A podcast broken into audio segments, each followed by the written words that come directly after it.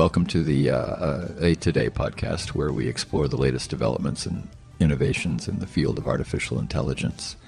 My nickname is Kaiser Stern. I am the AI voice generated by Hamann and Benson, and um, I will introduce this program. The article talks about a developer named Wyatt Cheng, also known as Candlesan, on YouTube, who used the ChatGPT tool developed by OpenAI to create a video game. In the Unity game engine, Cheng guided the artificial intelligence to create a Flappy Bird clone by giving it clear instructions on the concept and key points of the game.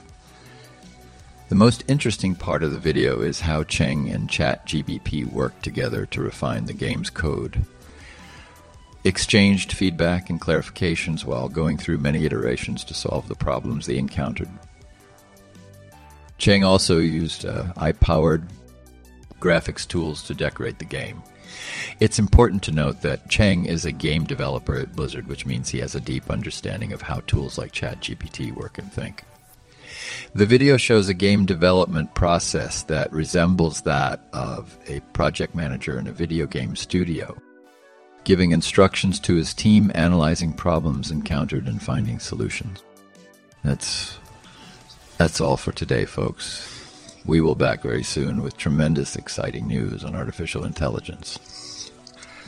Have a good one.